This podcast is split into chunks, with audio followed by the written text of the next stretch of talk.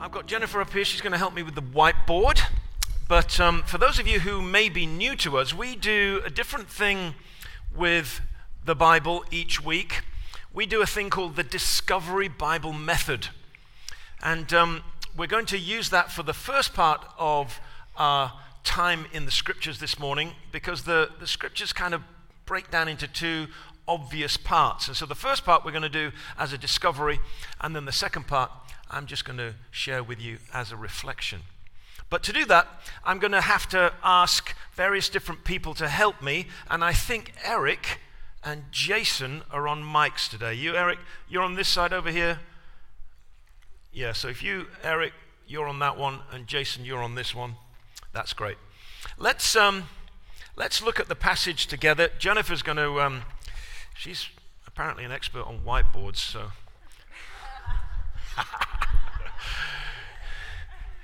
so she's going to show us how to be an expert on whiteboards. Is that right, Jennifer? Yeah, okay. All right. So um, we're going to read from John chapter 21, and we're going to read from verses 1 through 14. I'd encourage you to read along with me. I'll give you some direction as to what else we need to do once we've read it. Afterwards, Jesus appeared again to his disciples by the Sea of Galilee. It happened this way Simon Peter, Thomas, also known as Didymus, Nathanael from Cana in Galilee, the sons of Zebedee, and two other disciples were together. I'm going to fish, Peter told them, and they said, We'll go with you. So they went out and got into the boat, but that night they caught nothing. Early in the morning, Jesus stood on the shore, but the disciples did not recognize that it was Jesus. He called out to them, Friends, haven't you any fish? No, they answered. He said, Throw your net on the right side of the boat and you'll find some. When they did, they were unable to haul the net because of the large number of fish. When the disciple whom Jesus loved said, Then the disciple whom Jesus loved said to Peter, It is the Lord. As soon as Simon Peter heard him say, It is the Lord, he wrapped his outer garment around him, for he'd taken it off, and jumped into the water. The other disciples followed in the boat, towing the net full of fish, for they were not far from the shore, about a hundred yards. When they landed, they saw a fire of burning coals there with fish on it and some bread. Jesus said to them, Bring some of the fish you have caught. So Simon Peter climbed back into the boat and dragged the net ashore. It was full of large fish, 153. But even with so many, the net was not torn. Jesus said to them, Come and have breakfast. None of the disciples dared ask him, Who are you? They knew it was the Lord. Jesus came and took bread and gave it to them and did the same with the fish. This was now the third time Jesus had appeared to his disciples after he was raised from the dead. So, what we're going to do now is we're going to just have maybe a couple of minutes of quiet. We're going to look at the passage again. We'll have it on the screen, scrolling through fairly slowly. Maybe you've got it on your own phone. Uh, in, the, in the coming weeks, uh, one of the things that we're going to do is to have a cart in each of the aisles, and even up there on the, uh, on the shelf, as we call it. And uh, we're going to have Bibles for those of you who want to have a kind of paper Bible, do the analog thing. We're going to have Connect cards for those of you who, of course, uh, need a Connect card that's not the digital, the digital connection that you can find through the website. And also, we'll have on there some doodle pads. One of the things that educationalists have recently discovered is that people who doodle actually remember and learn more, about 35% more, which is kind of interesting, isn't it? And so we thought, well, hey, this is a time when we're all supposed to be learning, so we'll have some doodle pads there. So from next week on, we'll have those as well. But right now, let's just take this time, this moment of quiet. Let's imagine ourselves in the situation. Maybe we're one of the disciples in the situation. Maybe we're imagining what it was like. What did the day feel like? What was the temperature like? What was the, what was the smell on the air? Was there a breeze across the water? What was it that was catching your attention as you're part of this story? And as you immerse yourself in the text, just ask yourself this one thing what is it that's highlighted in this passage to me today? Let's do that for a moment.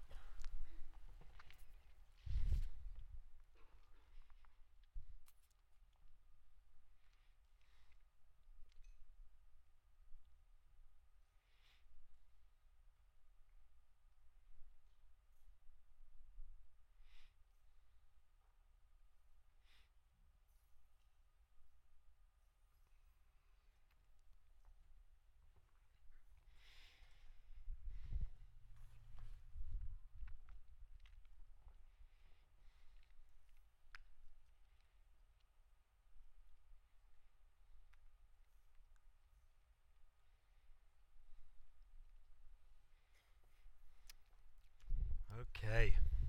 So, let's just do this.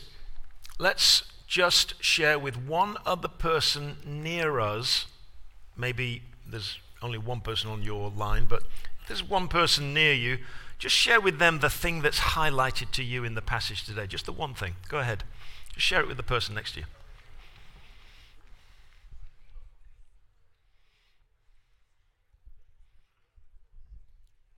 Doesn't have to be special or spiritual. It just has to be something that's highlighted to you, something that kind of caught your attention.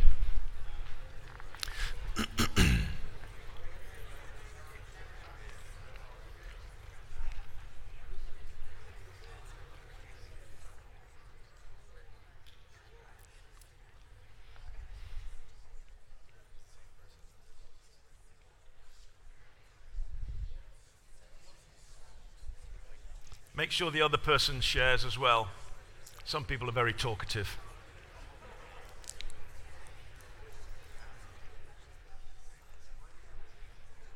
Yeah? Okay, so we're going to get the guys on the microphones in a moment. Start thinking about what it is that you want to share with everybody else from the thing that you picked up from the passage. But before we do that, just let's, uh, let's get the characters from the passage into into this whiteboard here. So just give me some of the characters' names. Jesus, yeah, good. Who else? Peter. Yeah.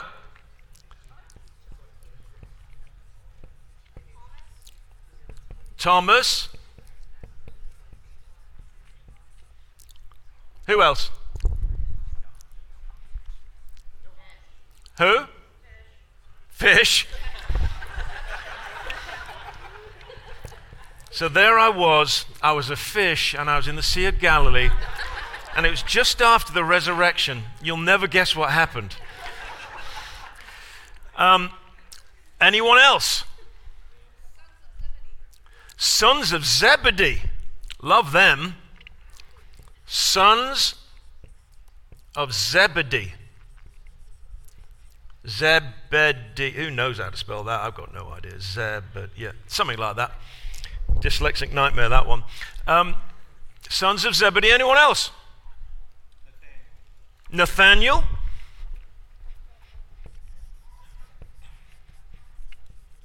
Hey, there's a lot of people here. They've got, they've got a lot of um, eyewitnesses to this account. Anyone else? John. Well, we got John, we, we kind of got the, the disciple. I'll just put the disciple. Jesus loved. Yeah. And then we're there as well, aren't we? Aren't we there? Because it just says two other disciples. Yeah? Don't you, don't you like it that it's that it's, it's just two other disciples? So we get to be part of this too. Okay? So other disciples kind of covers everybody. All right. So Jennifer's going to get that side of the board, and I'm going to get this side of the board. So the people on this side of the building, okay, it's got to be really awesome. All right, because it's a competition, you know. So Jason, you do this side.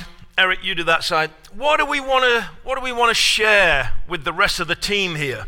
What are we seeing in the passage? Just put your hand up if you see something in the passage that you think's important to highlight. Eric, there's somebody right there. Anybody on this side? Yeah. Now tell us your name and then tell us what it is that you see. Hi, I'm Sue. Hello, Sue. So I thought it was interesting that in the dark, in the night, by themselves, they caught nothing. But in the morning, in the light with Jesus, they had abundance. Ah, okay. So is that your side or my side? Is your side? Wait a minute. Wait a minute. All right, okay. So, uh, in the so there's kind of some symbolism you're thinking that's here, Sue. Yeah. So they're in the dark. They're by themselves. They catch nothing. In the morning, in the light with Jesus, they catch a lot of things. Yeah. So that's the kind of thing that you're sensing is the is the. I think that's really good. Yeah. Tell us your name. Hi, my name is Adrian. The net was full of fish, but it did not tear. Okay, you have to say that again. I didn't quite get that. The net was full of fish, but it did not tear. Got it. Okay, so why do you think that's significant? Because um, you would think with a, a, net that full of fish it would tear, but this totally. one didn't. Totally. 153 big fish. Now, most people don't know what a big fish is um, because it's like, is this, this a big fish or this a big fish? In the Sea of Galilee, I've been there a lot, they catch fish that are about this size, they call them Peter fish and then there's these giant other fish. And they don't catch them very often, but I saw one guy get one, and it was the biggest shock of his life. He was just there, you know, fishing away in his boat. He was just one of the locals, fishing there with his boat, and he brought this fish in, and it was about half the size of him. It was a huge thing. And that's what they mean by the big fish. And there's 153 of them in that. Isn't that awesome? Okay, so uh, full net not torn. Don't you think that's good writing over there, by the way, from Jen? It's not quite as good as mine, but it's good. not torn. Okay, great. What about this side? Any more over here? Hi, I'm Karen. Hello, Karen. I like it that they didn't even ask him who he was. They yeah. knew who he was. They never okay, that's good. So by now, the kind of strange happenings that were, that were beginning to happen after the resurrection that made them kind of a little unsettled at first. Now they're much more kind of okay with it, yeah? They didn't have to ask him who he was because they knew who he was. Good. That's great. What about over here? Well, oh, yeah, right there, yeah. Hello. Good morning. I'm Rebecca. Hello, Rebecca. Um, appeared to me that they're all just kind of hanging out and they don't know what to do with themselves. And then Peter says, I'm going fishing. And that's like he's going back to his old life because yeah. he left his life to follow Christ. Mm-hmm. Christ's gone. They've seen him, but they're still kind of confused. Okay. And then from there, it's almost like everything that happens is an Ebenezer moment. Like it's happened before, they've mm-hmm. seen it mm-hmm. before. This is not their first time. Mm-hmm. And then Interesting. for Jesus to say, let's have breakfast. That's it's good. almost like they were fasting and now they're going to break the fast. That's great. I love it. Okay, so so Rebecca's saying, here's Peter everybody's kind of kicking their heels. They don't know what to do. What are we supposed to do now? It's a whole new thing. Jesus has been raised from the dead, but we have, what's our job? What are we supposed to do? Peter goes back to his old identity as a fisherman rather than his new identity as a disciple. And the rest of the guys, because they've got nothing else to do, they just follow along. Yeah? And so here is a really kind of important thing about the moments in our life when we have the option of either going back to the default of our old identity or embracing and claiming the new one. And the interesting thing is, as you said, this has happened before. Yeah? They've had this kind of thing happen before, so that's cool. I love that. I'm claiming that because if you take it right down in the. Is that okay? All right. Okay. So uh, Peter went back to being a fisherman. Yeah? Is that, is that okay like that? You're not allowed to add. You haven't got a microphone. No, no, don't do it. She's not allowed to. No, no, she's had enough time. That's good. Okay. Sorry, it's not, it's not your opportunity for a sermon, Rebecca. I know I'm horrible. I know I'm horrible. You just, you just blame me for it later. What, what else we got? We got anyone over here? Hi, I'm Michael. Oh, where are you? Um, I'm right here. oh, there you are. Yeah, hello.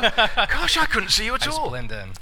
The um, so what stood out to me was the urgency with which Peter just jumped out of the boat. You know, he saw Jesus, knew that it was him, and he was in a boat, so he could have been like, oh, "Okay, well, we'll, we'll just head back." But nope, he put his outer garments back on and just jumped on in and Sure. swam right to him. Yeah, yeah.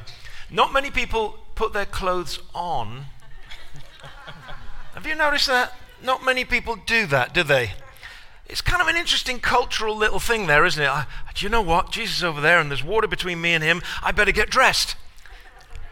But he's kind of getting ready, isn't he? He's getting ready to rock and roll and wants to meet Jesus. Yeah, that's really good. That's yours, by the way, Jennifer. Are you good with that? You're very good with a whiteboard. Have you done whiteboards before? I'm messing. I'm messing. Okay, what about over here? Yeah, right there. Tell us. Hi, hi, hi, I'm Frank. Hello, Frank. Hello. Uh, I thought it was awesome that Jesus made breakfast, Yeah, and on, you know, yeah, yeah. Jesus made breakfast.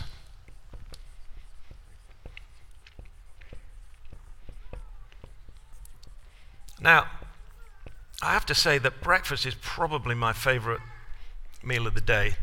It's kind of, amen. Thank you, sister. Thank you for that witness. And it's like, it's, it's a cultural norm in England that you have a full English breakfast. It's the thing, eventually it'll kill you if you keep on eating them.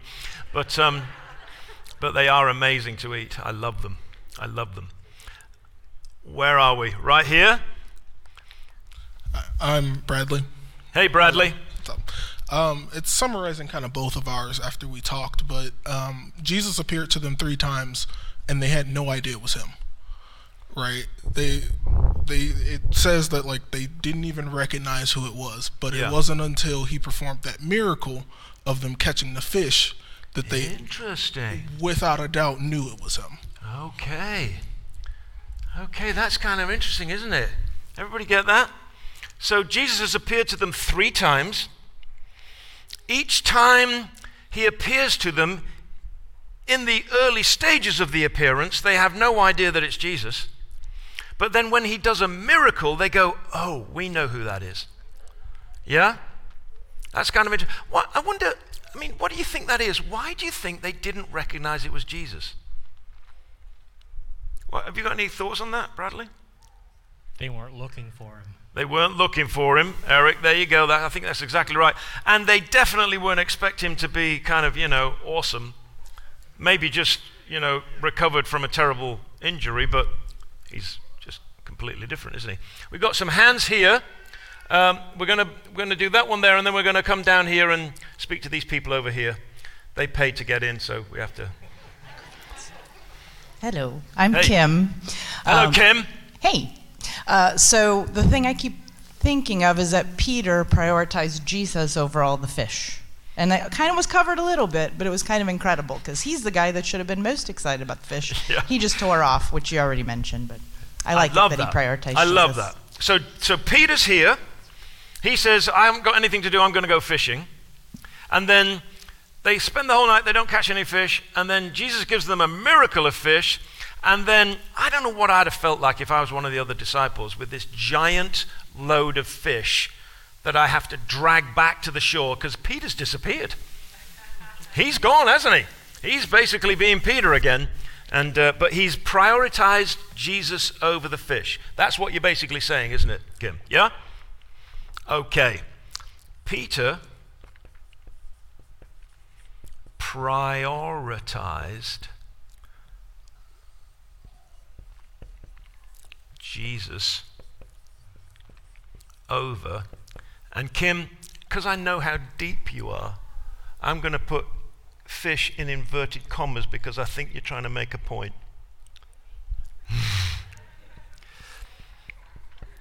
in other words, what's the fish that you need to prioritize Jesus over, huh?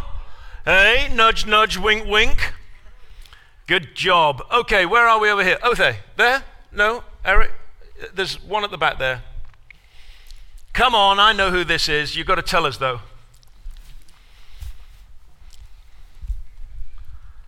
Hello, I'm Denny, like Denny's the restaurant, and uh, Denny the- for breakfast. Yeah. There you go. So uh, the thing that uh, that I notice, and I keep thinking about, is like recurring themes of the the fishing and the boat, and even like Peter jumping into the water and stuff like that. And um, well, one, it kind of makes it hard to keep straight which occurrence of being in the boat and in the water and, and things uh, that we're in the middle of. But Yeah. also maybe that it's that, that Jesus comes to meet us where we're at, you know, and in the midst of our like familiar surroundings and gives us an opportunity to respond Wow. where we're at. Nice. So Jesus comes to meet us where we're at rather than expecting us to come where he's at. So Denny's one of the worship leaders, and uh, he's awesome. And even though he's put his hat on backwards, which means that you lose half your brain cells, he came up with that amazing insight. Isn't that incredible? Now, kids, if you want to come up with those insights, you normally have to wear your hat the other way around, okay? That's great, brother. Really cool. You get all that? Yeah, that's great. You don't have to mention the hat. Okay. Okay, over here. Hi, um, my name's Tim, and what I noticed is that um, there's sort of this. If, if you look at the arc of this little story, you have um, they they go out and they kind of work, and they're trying to work, and their work isn't really successful until Jesus shows up. Um, but then after their work, Jesus kind of invites them in Yeah. to eat with him and rest. And um, I guess the the thing that I sort of noticed is that if you know from reading John earlier, Jesus is kind of shows a pattern of of life and and and his ministry and how you know there's work and then there's like rest and um, Yeah. fellowship Okay, I like that. So you guys are so deep, aren't you? So what I'm hearing you say then, Tim, is Jesus is involving himself in the everyday things of life. And if you were to break down life into big blocks, life is activity and rest. Yeah? Work and kind of retreat from work. And I think that what you're saying is it's interesting that when Jesus is involved, the work is more productive.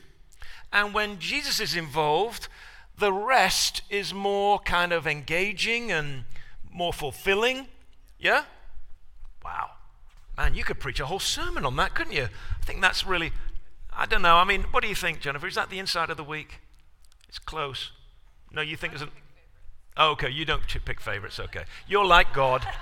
You're like God. You don't have favorites. Okay, so um, so work and rest with Jesus is productive. Is that fair, Tim? It's a kind of a summary of what you said, but it's kind of cool. Yeah?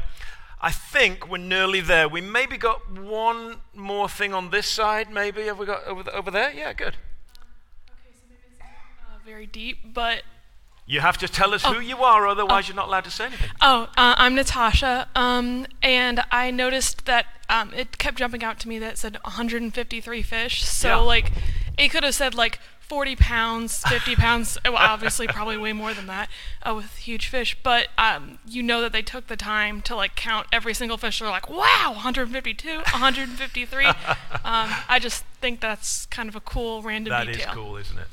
That is cool. And it's cool, isn't it, that when we have these amazing eyewitness accounts, we get the big miraculous stuff, but we get the detailed stuff that authenticates that this is a real this is a real eyewitness account. And we got a whole bunch of eyewitnesses here, and they counted 153 fish, which I think is cool.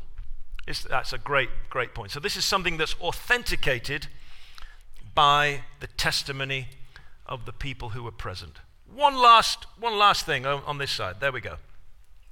I'm Stephanie. And Stephanie. yes, and um, I noticed it was a small detail, but I noticed that they said that Jesus told them to put the boat, put the net on the right side of the boat. Right. And I'm not going to go anywhere else in Scripture, but that's kind of symbolic, the right side. Just saying. Okay, is it? Why not? Tell, it's the last. You get the last say. So, what do you think's the symbol? So I get the last. Okay, so the abundance they found on that right side of the boat, which also abundance lies in heaven on the right side of the Father, the right hand of the Okay, Father. So, so the way that okay, we'll allow it. We'll allow. We don't normally allow this kind of stuff, but what Stephanie's saying is, when you look at Scripture, there are symbols involved in Scripture. And we've looked at some of those symbols this morning, haven't we? And on the right hand of God is His power, His authority, is the means by which He produces abundance. And so He's saying, on the right hand side, not the left hand side. Yeah? Is that basically what we're saying? Great. Okay. So Jesus points to abundance. Is that a fair summary? It is? All right. What about this on this side? You, I think your side's more neater than mine. Do you think her side's neater than mine? Yeah. I think I might have to give up this job. I don't know. Maybe. Okay, let's just make sure that we get the. You can do some arrows as well, Jennifer. Let's just do some arrows. So we got Peter, we got uh, Jesus. Any more arrows that we need on here? Uh, Jesus made them breakfast. Uh, the fish. I guess they're. I guess they're in the net, aren't they? The fish. But the fish, according to Kim, are very symbolic. Okay, Kim, so we've got the fish actually with an arrow to the fish with the fish, yeah? So Jesus over fish. Uh, I guess that's pretty good, isn't it? Yeah, that's really good. Now, on Tuesday nights, on Tuesday nights, we use the whiteboard on a Tuesday night, but this is what we do on a Tuesday night. We get together about 6:30 until about 8. We have worship leaders like Jennifer there who kind of cover the time with praise and worship. And we'll, we'll sing and praise. But generally, what we're doing on a Tuesday night is we're looking to the Lord to guide us in our intercession. And as we intercede, we maybe share a scripture, we maybe share a dream, we maybe share a word that God's given to us as we've been praying or looking to Him. And as we do that, we just collect what it is that God is saying to us on a whiteboard.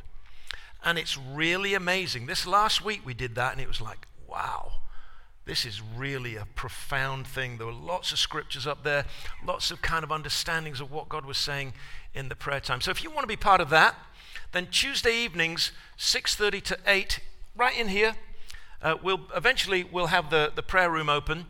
Um, maybe next week if we get it all done with the, the, the work days today and next week. But if you want to be part of that, then, then feel free to join us. And then if you want to join us for prayer in the mornings, 8.30, we're online um, and in the building from 8.30 to 9. And uh, you can look on the website for all of the links for the Zoom room. Everybody good? A round of applause for Jennifer, please. Thank you very much, Jennifer. Great job. So, here's the thing we've got the end of John's gospel right here in front of us. And of course, the key character in the story is Jesus. But as so often, the leader of the disciples, who will be the leader of the church in those early days and years of the church's life after Pentecost, is Peter. And so Peter is a key character, and so often, because of his frailties, because of the way that his personality is so clearly revealed in the text, we often find ourselves identifying with him. So, what we're going to do now is we're going to read the completion of, of John's gospel. And um, I'm just going to share with you a few uh, closing thoughts as we conclude our study together. I'm going to read from John chapter 21 and verse 15. When they had finished eating, Jesus said to Simon Peter, Simon, son of John, do you love me more than these? Yes, Lord, he said, You know that I love you. Jesus said, Feed my lambs. Again, Jesus said, Simon, son of John, do you love me? He answered, Yes, Lord, you know that I love you. Jesus said, Take care of my sheep. The third time he said to him, Simon, son of John, do you love me? Peter was hurt because Jesus asked him a third time, Do you love me? He said, Lord, you know all things. You know that I love you. Jesus said, Feed my sheep. Very truly, I tell you, when you were younger, you dressed yourself and went where you wanted, but when you are old, you will stretch out your hands, and someone else will dress you and lead you to where you do not want to go. Jesus said this to indicate the kind of death by which Peter would glorify God. Then he said to him, Follow me. Peter turned and saw the disciple whom Jesus loved following them. This was the one who had leaned back against Jesus at the supper and said, Lord, who is going to betray you? When Peter saw him, he asked, Lord, what about him?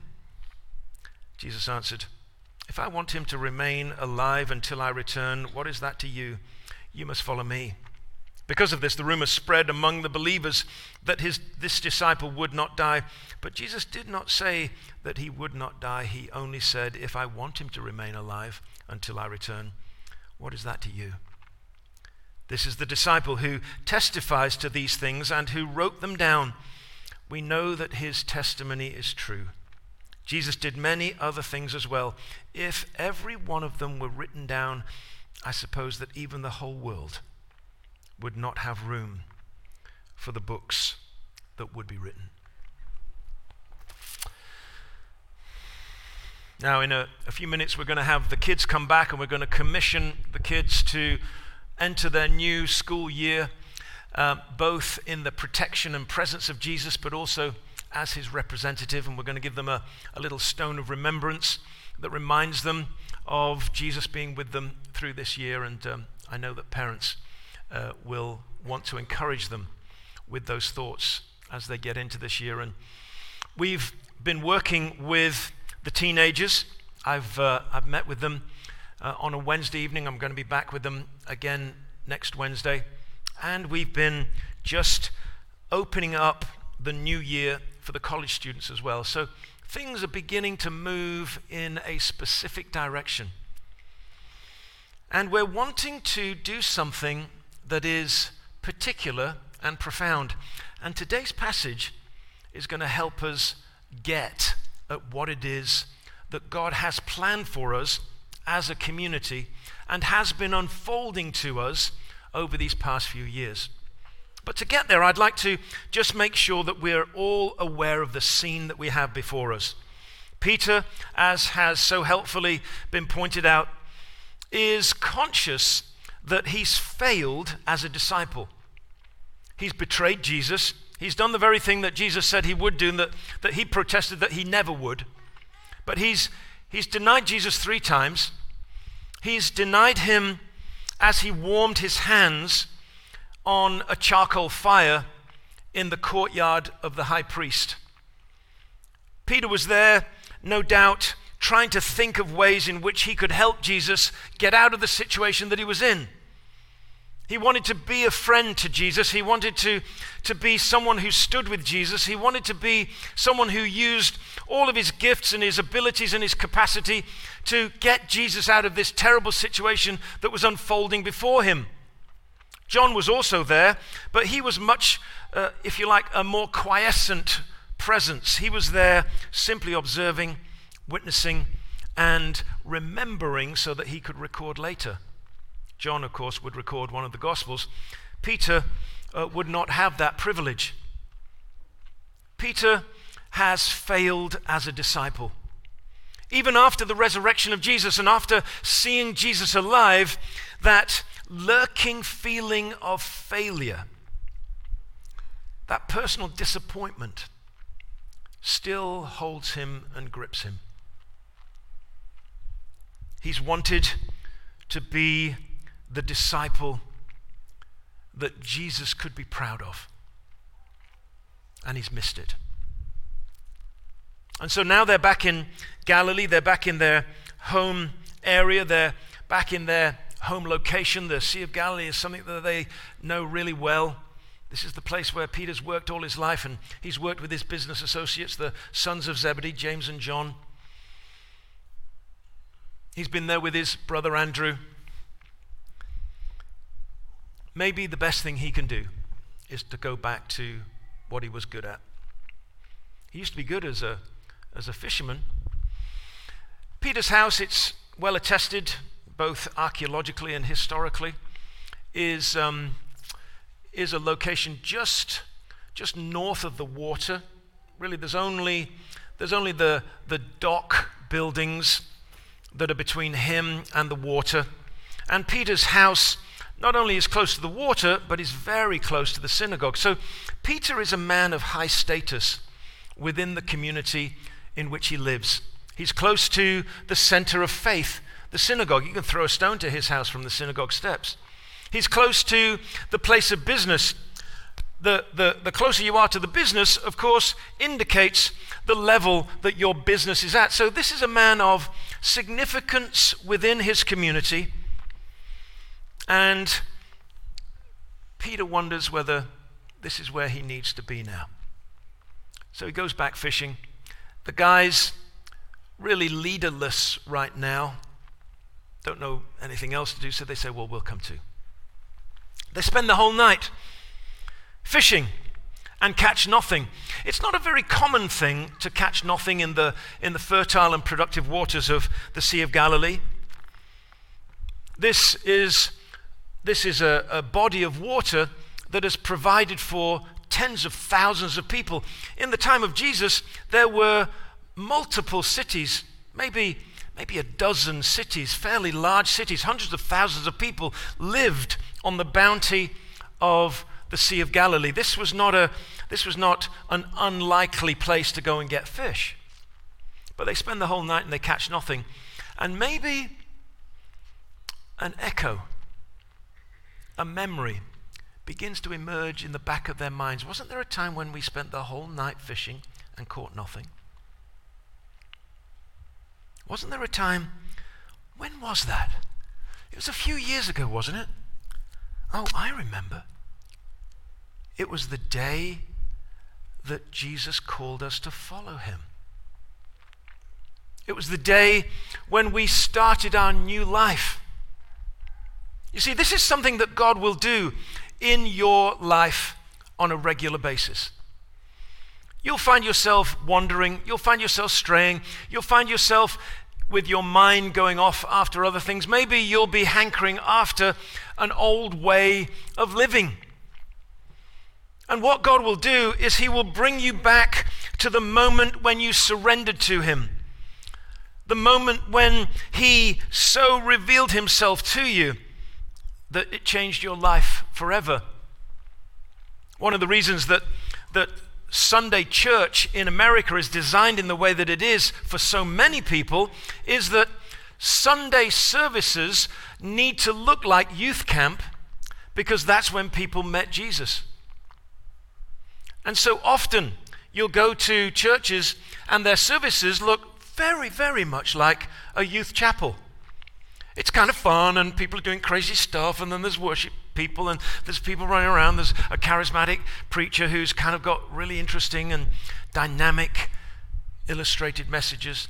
It kind of gets you back to that moment when most people in the American church met with Jesus at their youth camp.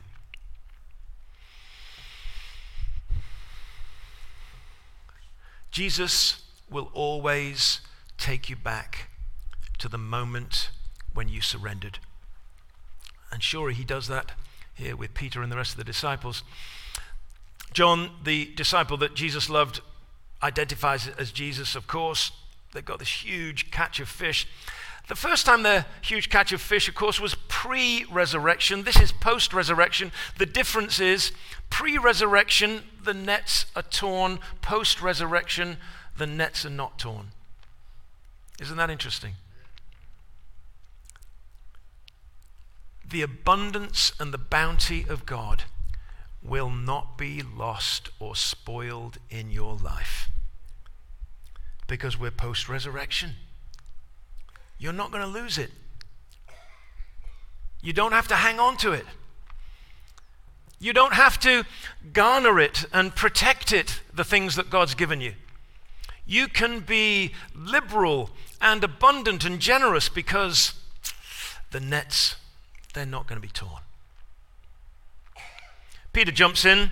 He's probably stripped to the waist. It's not a good thing in the time of Peter to greet a person kind of semi naked. And so he puts his clothes on because he wants to honor Jesus in the greeting. So he jumps in and leaves the guys who I'm sure are grumbling in the boat saying, Sure, yeah, you go ahead and speak to Jesus and we'll pull the, we'll pull the net in. They get the net in. And right there on the beach is the only other place in the whole Bible where this word is used anthrotokos. Anthrotokos. Two places in the Bible John 18, John 21. John 18, when Peter warms his hands on an anthrotokos fire, a charcoal fire. The second time, when Jesus is making breakfast on a anthrotokos fire, a charcoal fire. Peter's all excited. Maybe he can be a disciple. Maybe he, he's being called back to the very beginning again. It's like it's just like the first days of Jesus coming to them in Galilee and, and the great catch of fish, and maybe it'll all start again. This would be wonderful. And Peter just jumps in the water and just enthusiastically rushes towards Jesus. And there in front of him is the symbol of his failure.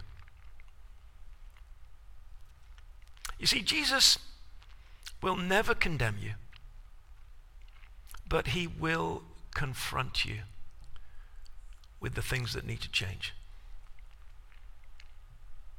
He will confront you. Not so that you feel burdened and condemned, lost and alone but so that you can establish the kind of relationship that is not always blown around by every change of weather, by every change of circumstance. I don't know how Peter felt as he sat by that charcoal fire, but my guess is he was kind of dry in the mouth. He felt a little bit anxious he maybe felt a little tight in his chest. He maybe didn't kind of cut up with the rest of the guys as they were talking excitedly about being with the risen Lord. And then and then Jesus calls him to one side.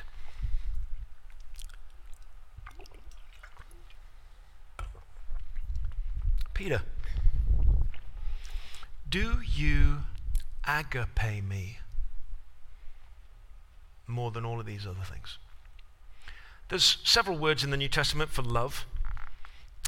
The four regular ones are the love of family, storge, the love of friends, Philadelphia, the love of lovers, Eros, and the love of God, which pursues us and gives us everything and is looking for the response of a surrendered life, and that's agape love. Jesus says to Peter, Peter, do you agape? Do you surrender your life to me? And are you prepared to love me in a way that means that all this other stuff is secondary? Peter says, Lord, you know that I love you as a friend. I phileo you. Now, what is Peter saying? He's saying, Last time I remember you calling us to love you, you said this Greater love has no one than that he lays down his life for his friends. And that's what I tried to do. I, I went to the courtyard of the high priest. I was basically saying, You know, I'll die. I'll die for you, Jesus.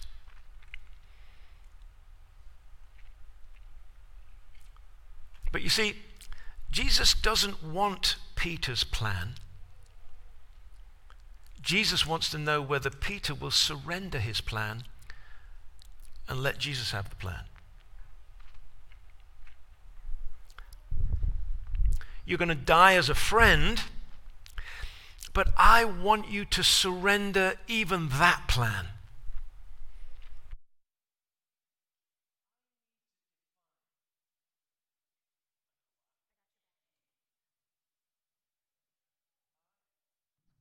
I need to define the way that you surrender your life, not according to your plans, but according to my plans.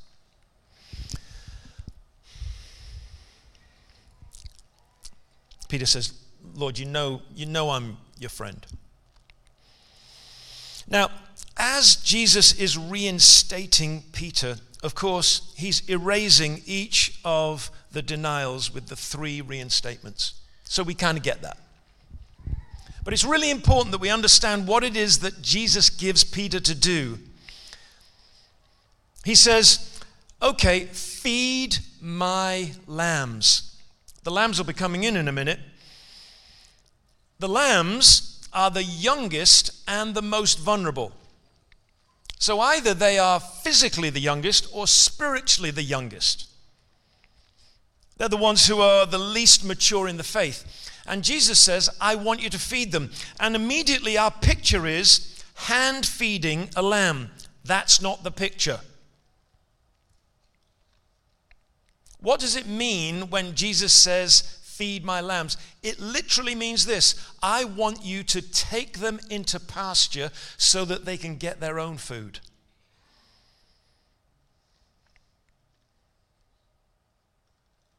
Say to your neighbor, get your own food. Get your own food. So, this is really important, okay? This is really important. What is it that we're doing on a Sunday? We're training and coaching and encouraging you to get your own food. Not dependent upon Mike, not dependent upon Chad or Jason, not dependent upon anybody else. Sure, I've been trained to to give you direction in the scriptures. I've got all kinds of degrees. But what's the thing that I've been asked by Jesus to do? The same thing he's asked you to do, which is help the younger ones learn how to get food for themselves.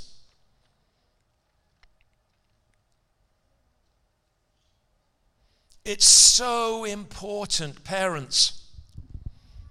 It's so important, leaders. It's so important, friends and neighbors.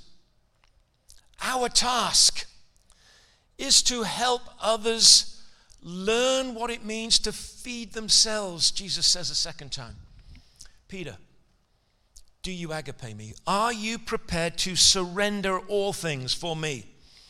Peter's going, uh, I'm your friend. I phileo. Jesus says, Take care of my sheep.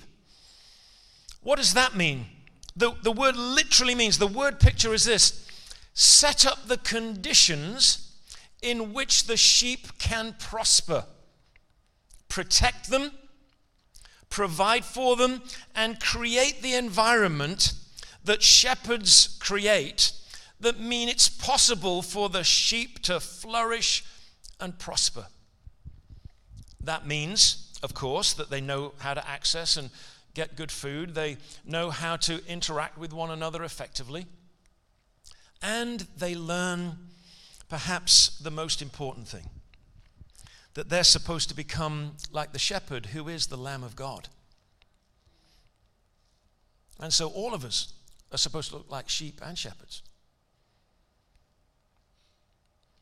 And so we grow in the conditions that have been provided by God, in the people that are taking care of us, so that we grow into something.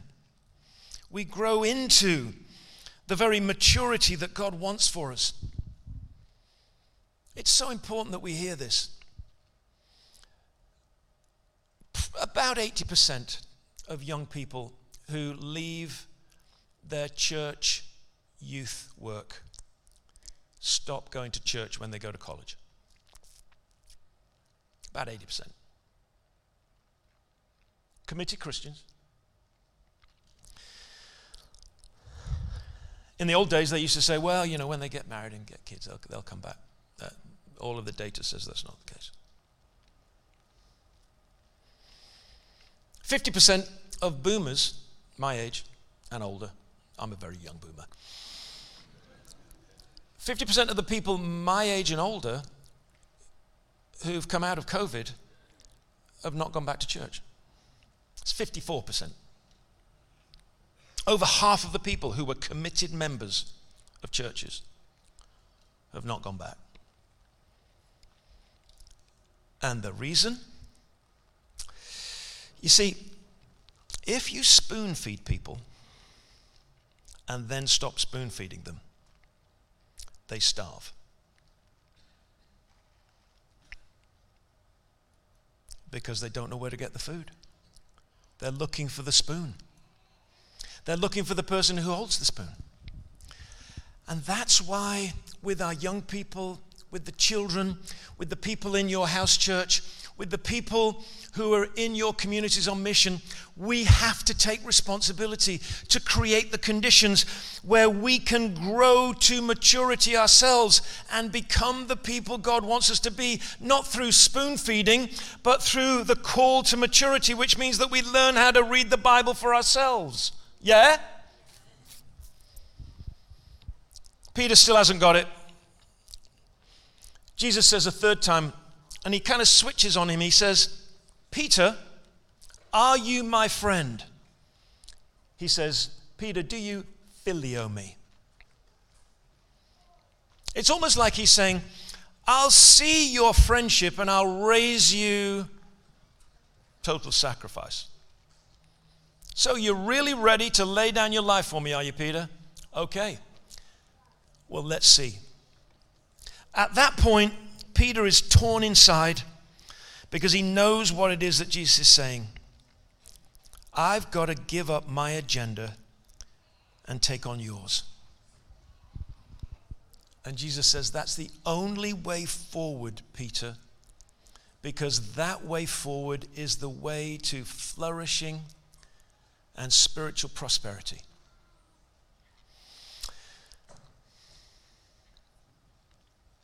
And the final thing he says is follow me. Children, adults, Jesus has a question for you every day of your life. And the question is this Do you love me more than everything else in your life? Because if you love me more than everything else in your life, then your life will be amazing and will be transformative and will change the world. But if you have another love before me, then it's impossible for me to do the things through you that I want to do because I need an open heart and an open life and a person who says, I love you more than anybody else. Amen? As you go from this place, remember Jesus is not asking you how well you've done. He's not asking you whether you've been a good person today. He's not asking you whether you've been nice to your spouse. He's asking you, Do you love me more than anything else? That's the big question of life.